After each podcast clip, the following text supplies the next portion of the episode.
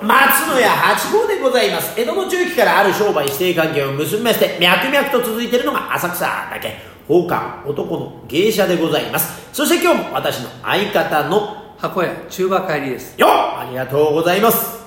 宝冠八甲は CM キャスティングのプライスレスの提供でお送りいたします。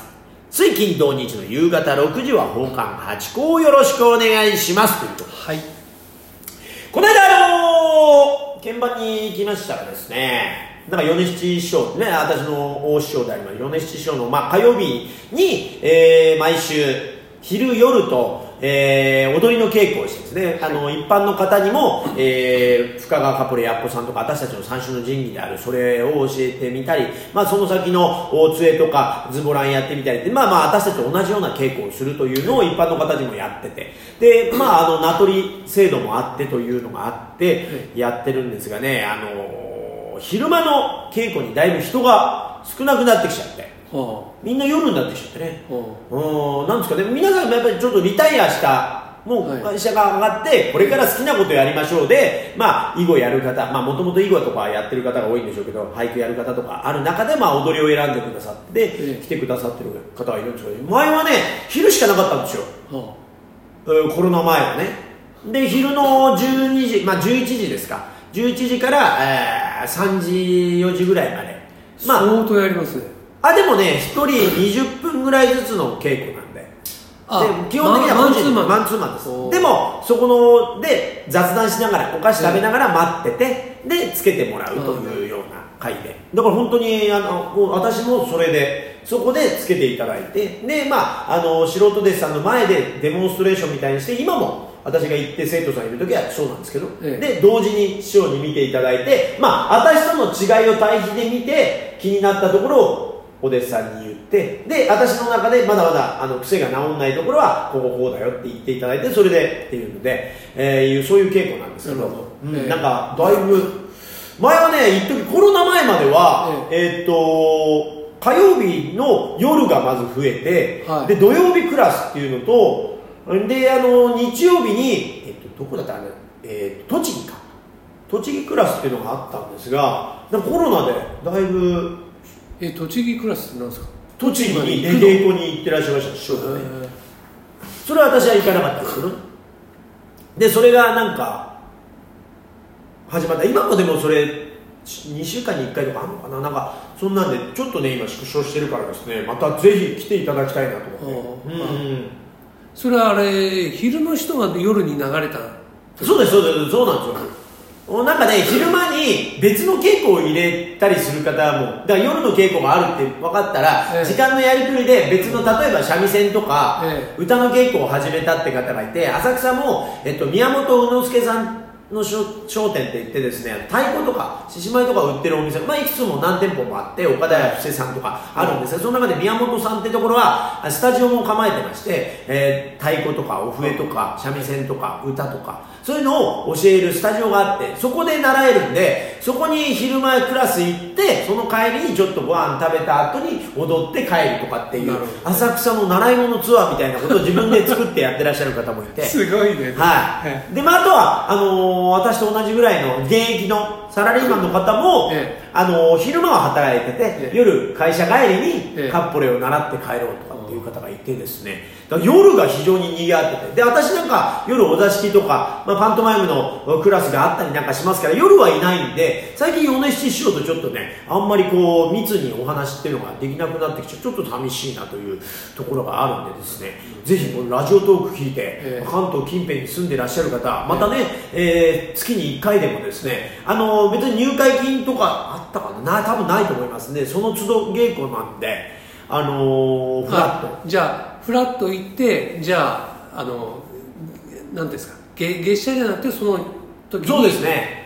ちょもしかしたら最初の入会金はあったかもわかんないですけど基本的にはあの月1でも2ヶ月に1回でもその一時行った稽古なんで、でそのそうですねだから静岡からえ通ってらっしゃる方もいらっしゃいますよ。えうんでもさそれ月謝制じゃないってのいいですね、うん。なんかすごい気軽で。気軽ですよね、うんででだから主催の方としてはね定期的にとうんまあね。って思うけども、そうなんです米七師匠割合その辺はすごく、えうん優しくて。ええ。なんかねあの俺の感覚だとそれのがあのなんですかいいっぱい集まるっていうかね。今のところ。でもやめやすいんですよね、あやめやすい、うん、だからまあ本当に生徒という感じなんでだからその辺の難しさはあります。間口はいいし、通いやすいからなんか無駄にならないじゃないですか、うんだから行かなくてもやっぱな名前置いとく代とかもうん。月謝のところってあるからな大変なんですけど。でね、あのー月に何回分行けるのに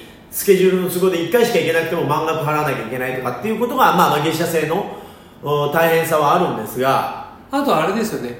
あのところによってはうん。繰り越しができる、ができるところもありますよね、ねなんかあと回数券戦とかね、ねパントマイム私のパントマイムの師匠のところは、えー月謝ですが回数券も確かあったと思いますね。で回数券のはちょっと割高割高なんですが、まあ、あの3か月間有効みたいな。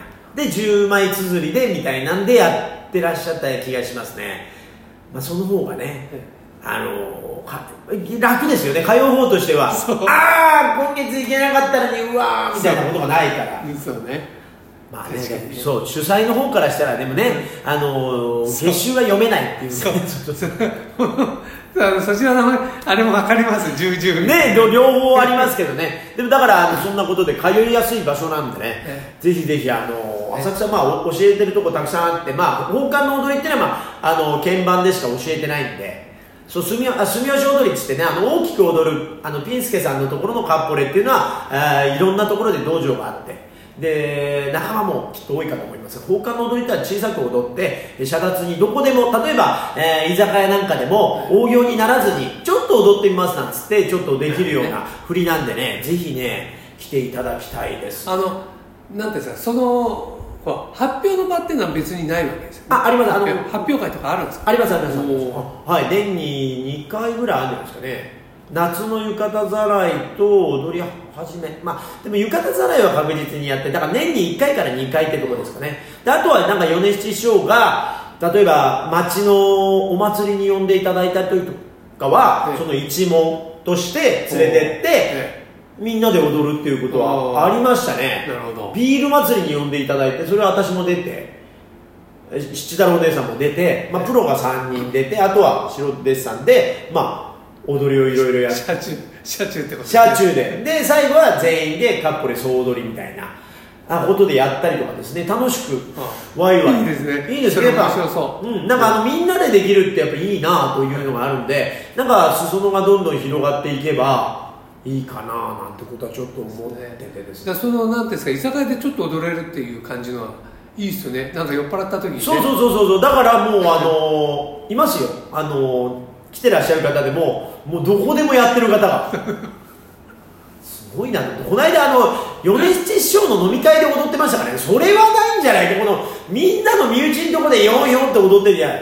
ここは本気になっちゃうんじゃないかっていうことありましたがまあ、そんなんでワイワイこうなんか楽しく。であの米七師匠割合こう夜の稽古は終わった後に飲みたい人はの任意でお酒飲みに行ったりご飯食べに行こうなんてこともやってますからなんかサークル活動みたいなことにもなって昼は稽古して、まあ、帰ったり、まあ、昼ご飯を一緒に食べようってこともあるんですがなんかそのぐらいライトな感じで。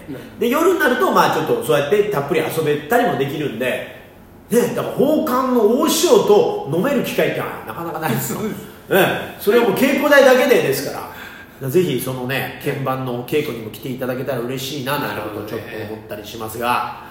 ちょっと今日のお題いってみましょう。お題ですね、今日のお題はね、うん。えー、八甲さんねうん。ぼったくられたことってありますか？ぼったくられたね。これどっからどこまでがぼったくられたみたいな ことはあります。あからさまにぼったくられたことはないですね。割合ね私ね警戒心が強いですよね。ああなんか鼻が利くって感じなんですか？っていうかやっぱなんか初めてのところにはあんまり行かないんですよね。あだから人と一緒に行ってええもう安全だというところに行ったりすることが多い。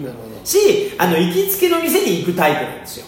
あはあはだから、あのね、街来たから、あここ入ってみよう、ここ入ってみようっていう好奇心はあるけれども、ちょっと怖くて、で、あの入れる。でも、もともとはだって喫茶店も一人でいられなかったんですから。今携帯があるから、今コーヒー飲みながら携帯を見てるってことで時間を潰すってことができましたが昔携帯ないから、まあ、本持って歩いてたこともありましたが何を知ってたらいいんだここはみたいな。でもでも昔の喫茶店っていうと必ず新聞とかさ漫画とかさはいはい。置いてあるじゃないですか。そうだからタバコを吸ってる人が羨ましくてねタバコを吸ってるだけでこう間が持つっていうなんか考えてんだなみたいな感じがあっていいなと思ってたんです。そんなぐらいの、あのー間が持たない男でございますから今でこそね間を取り持つなんて言いますけど でもそれはやっぱ人と人がいて初めて私も間を取り持って間だけしかないと私もはってなっちゃうタイプでだからあんまりもったいられた経験はないえ中華さんっていうのはじゃあこのお題が出たってことは何かありますか？僕はね、あの前に話したことが忘れてたんですけど、うん。